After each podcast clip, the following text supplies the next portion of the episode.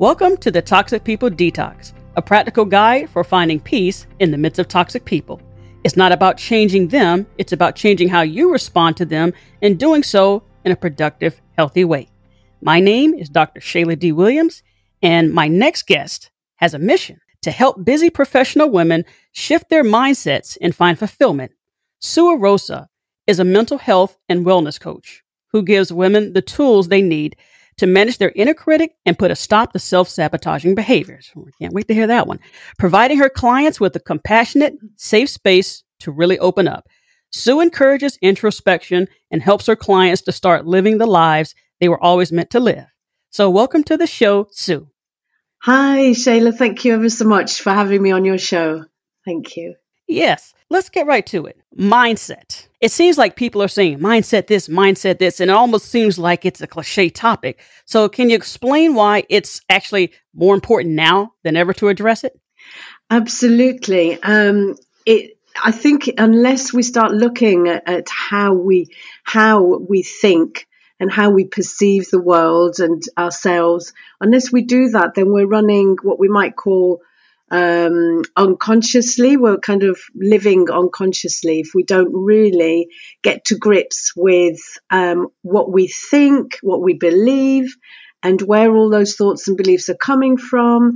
And to do that, you know, we need to question our beliefs and thinking because, uh, yeah, as I say, otherwise we were not really in control properly of our lives. And I think particularly now, as you say, during lockdown when there's a lot of anxiety around. It's mm-hmm. particularly beneficial, I think, to start. Um, to start really looking at um, how we function because it's certainly been challenging and uh, a struggle for many, many people.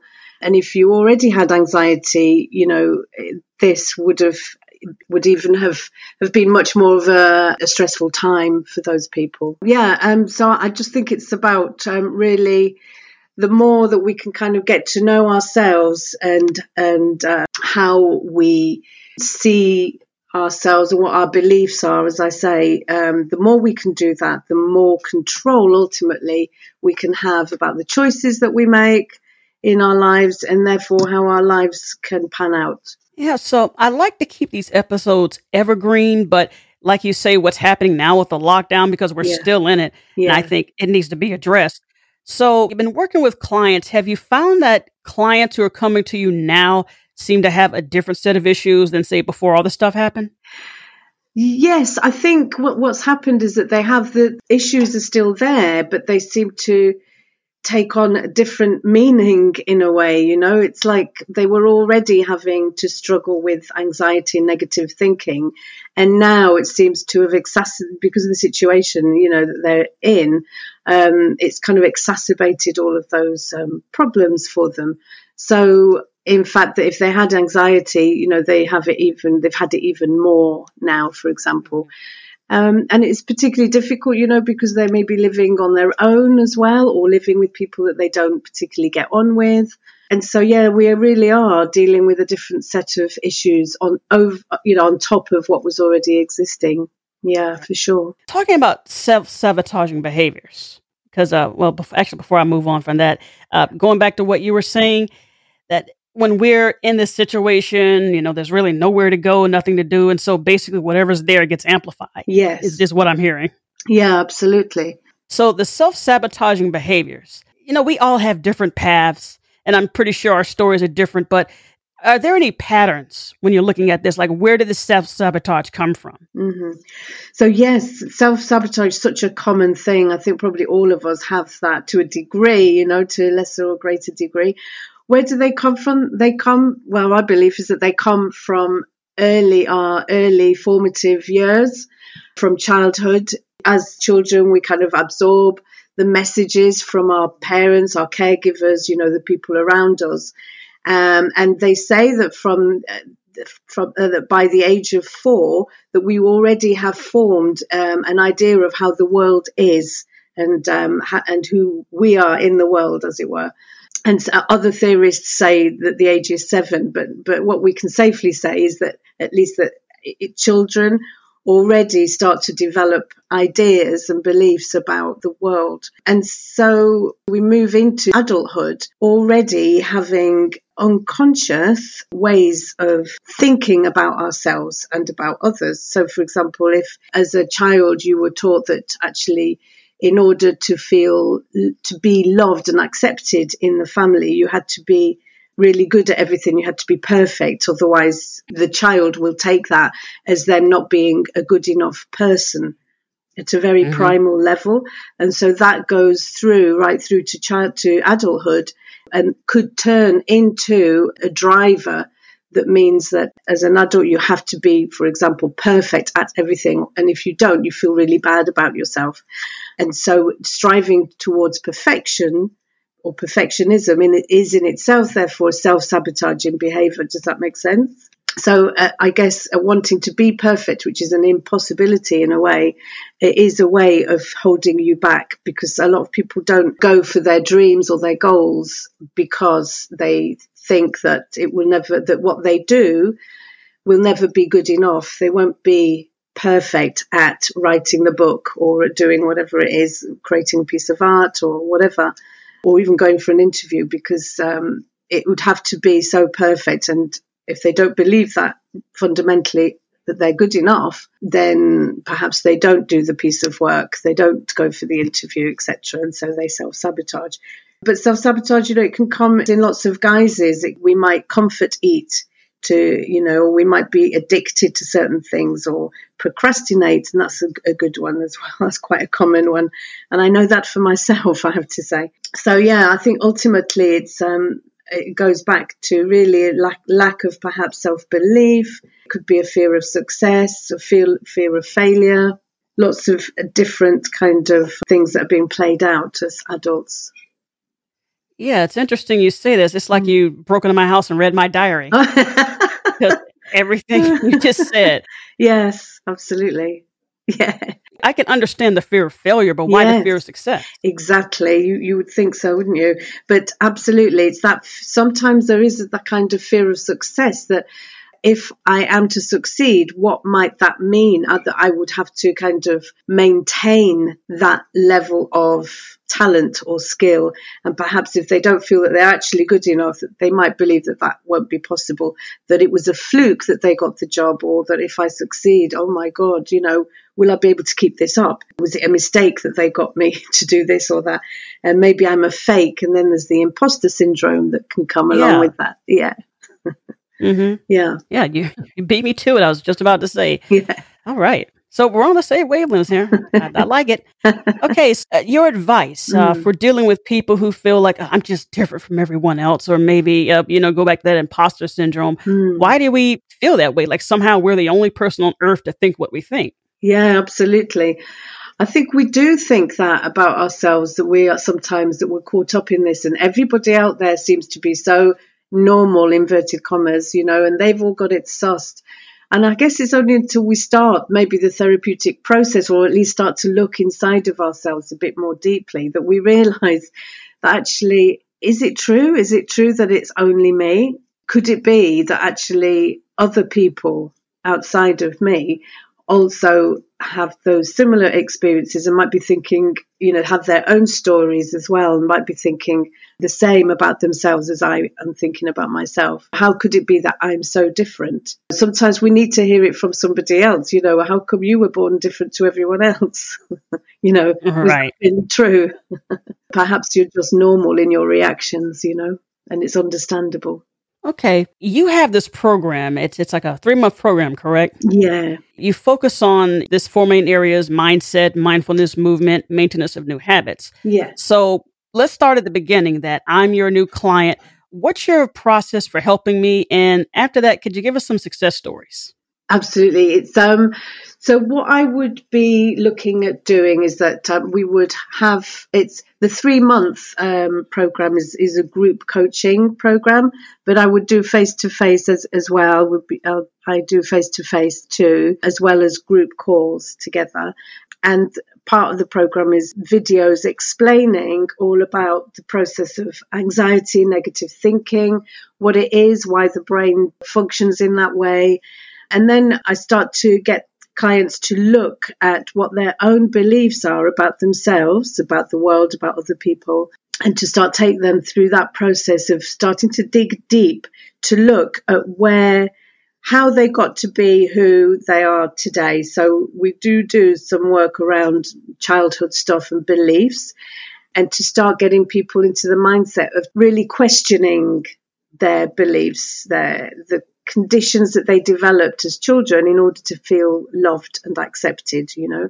Those are the shoulds if you like. What what are your shoulds that are kind of ruling you right now you know? So i should be this i should be that. Where do those shoulds come from? So we take a really good deep look at all of that so that we can set the foundations for the rest of the work so that's all kind of mindset stuff. Also, I, I, would say fundamental to all my work is to get clients to develop a sense of self love and self compassion, which can mm-hmm. be, you know, quite a journey in itself. But in terms of coaching, I think that unless you can look at all of those blocks and self sabotaging blocks, unless you look at those, they're just going to keep reappearing down the line. Um, so it's a case of really honing down into the, the basics, the fundamentals of what made you function the way you do. And let's look at that. Let's question it. Let's turn it around to start thinking differently. And with that comes mindfulness. So that's in order to kind of relax ourselves enough so that we can start to heal. I don't want to sound too woo woo about that, but there is, uh, you know, a lot of research mm-hmm. that suggests that, that when we relax, relax the nervous system, then the, the body can relax and the mind can relax and you know we release all these hormones and in that state it's harder to feel anxious so there's a kind of offering of uh, a routine here for the clients to start getting into a routine of giving them the tools to help relax themselves so that they can um, manage their anxiety at least as part of the overall kind of healing. So that's mm-hmm. really important. And I show them how to do that through guided visualizations and also EFT, which is a emotional freedom technique. So it's the tapping technique. I don't know if you've come across that. That's using the, the, energy systems, the meridian systems in the body that you tap on in order to relax the system. So that's something else I teach on the program. And movement as well. I'm, I'm also yoga teacher, so I really believe strongly that, you know, through movement, we can begin to shift as well, externally as well as internally. And that's massively helpful for mood as well as for mindset. And so I teach really slow, mindful movement as well, which helps on many, many levels and is easy to do. You know, anybody can do it as well. So that's great for chronic pain as well. And then the last part of the program is how to maintain healthy habits, basically, again, through developing attitude and a mindset around routines and goal setting. We do kind of vision boarding as well to look into the future, as it were. Okay. So that's a three month, three month program told in five minutes or however long that was. so yeah, there's a lot of support and encouragement along the way, um, and sense of community as well. Okay, yeah. uh, as you were saying that, you mentioned self love, yeah. and I got, and I'm thinking about self sabotaging behavior. Mm. Do you think a lot of the self loathing comes from the fact that you know I, I want to do better but i can't and it's just like this endless cycle yeah putting myself down sabotaging putting myself down you know yeah, things like yeah. that exactly it can become what they call like your racket you know they in transactional analysis which is therapy approach they talk about that as this is your racket. It's the thing that you tell yourself. You run your life by that mantra. It's, it's just a mantra isn't it? That somehow you decided along the way that you were no good and not worthy and it becomes your thing. So that if that's your default, then that's very hard to make any changes when when your mind is, is, sabotaging you in that way and telling you that you're no good. So there's something about how can we make this different? How can we change? How can we get you to change? To believe that actually change is possible. It's almost like we're re- trying to train the mind. You know, we're mm-hmm. retraining the mind but that takes work. It takes a degree of self belief, ironically, to be able right. to go. You know, there has to be that part, that even a small part of a person, of that that does believe that change is possible and then we this is the seed if you like that that needs to be nurtured continually i like to call it like a drip feed you know that you have to place routines and affirmations something that you put into your life every single day that is giving sending the message to your brain and to your body that it actually is worth it in some way, even though you don't quite believe it. So it's a, I tell clients that they are, the project is themselves. They are the project that they're going to be working on. And so it, with this project, there's work involved and it has to be daily as well, but not to berate themselves if they don't get the work done. Right. It, it's about understanding why they're self sabotaging, sending love to that part of you. And it is a process. But yeah, there has to be that degree of commitment, but through encouragement and support. I've seen it happen time and time again that people change. It's not overnight, but it's right. that drip feed that um, okay start to notice things about yourself when you did that particular behavior or when you thought that particular thought what was going on for you what was going on for you in your body so I like to work with the body and bring that in as well. So where are you feeling something right now as we are speaking? Well, I might be feeling a tightness in my chest. Okay. So, okay, put your hand on your chest, for example, you know, and, and take a breath. What might your chest be telling you right now? This might sound a bit wacky, but but actually it can be really it could be really really powerful work. Or we might put yeah we might put aspects of yourself onto a chair and have a conversation with it. That really does sound wacky now, but that's a kind of um, what they, they do in, in Gestalt therapy, where it's just externalizing. So it's kind of getting something out of your head and either writing it down, speaking it out, actually having a conversation with that part of yourself that loathes itself and talking to it compassionately and then maybe becoming that part and talking back at you. And it's a really good way of getting to know yourself, getting to know your unconscious better to begin to empathize with those parts of yourself. What steps can people take like right now mm-hmm. to fix their life? Okay. It, okay, I'm in lockdown. I'm, I'm anxious. What do I need to do right now? Okay, take a breath. That's mm-hmm. the very first thing. Take a breath and keep breathing. Uh, I would reach out, and I, I, suspect that most people are doing this anyway right now, but um, that you're not alone, even if you're physically alone, you're not alone, that other people are, it, you know, will be experiencing the same as you, and that it will be could be really, really helpful for you to reach out to a friend or somebody you can trust in the family and to have start trying to have real conversations with these people about what's going on for you and your experience rather than keeping it bottled up inside. There are maybe forums online. Start to, if anxiety is a problem, there are online apps now that have guided visualizations on there so that at night before you go to sleep, you might want to play some of those to help you relax. Yeah, reach out because you're not alone.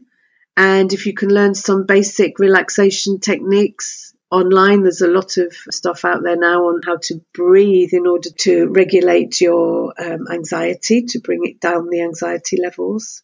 So, breathing, mm-hmm. reaching out, writing things down or typing them, uh, how you are feeling and what you're thinking, that kind of thing is really important. I would say those okay. two things. All righty. So, as we're winding down, I want to ask this question before I forget.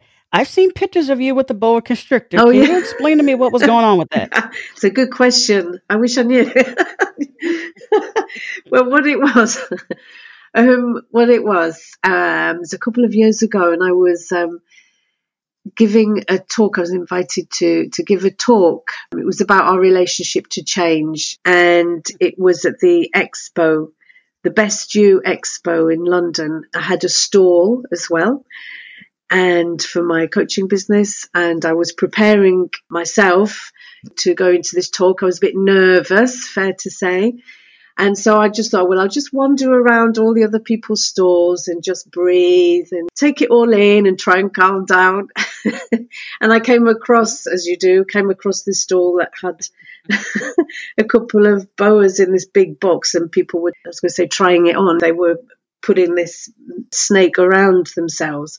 And they were being guided by um, these coaches who were saying, you know, there was nothing, these are safe, these snakes are safe. Why don't you put it around your neck, see what it feels like? And I think the idea behind it was, you know, to face your fear, feel the fear and do it anyway if I may quote that famous quote, because I think I was already in a heightened state of my own anxiety. Yeah, I was kind of up for having different experiences, I think, that day. And I was, I was, yeah, I was in a good place.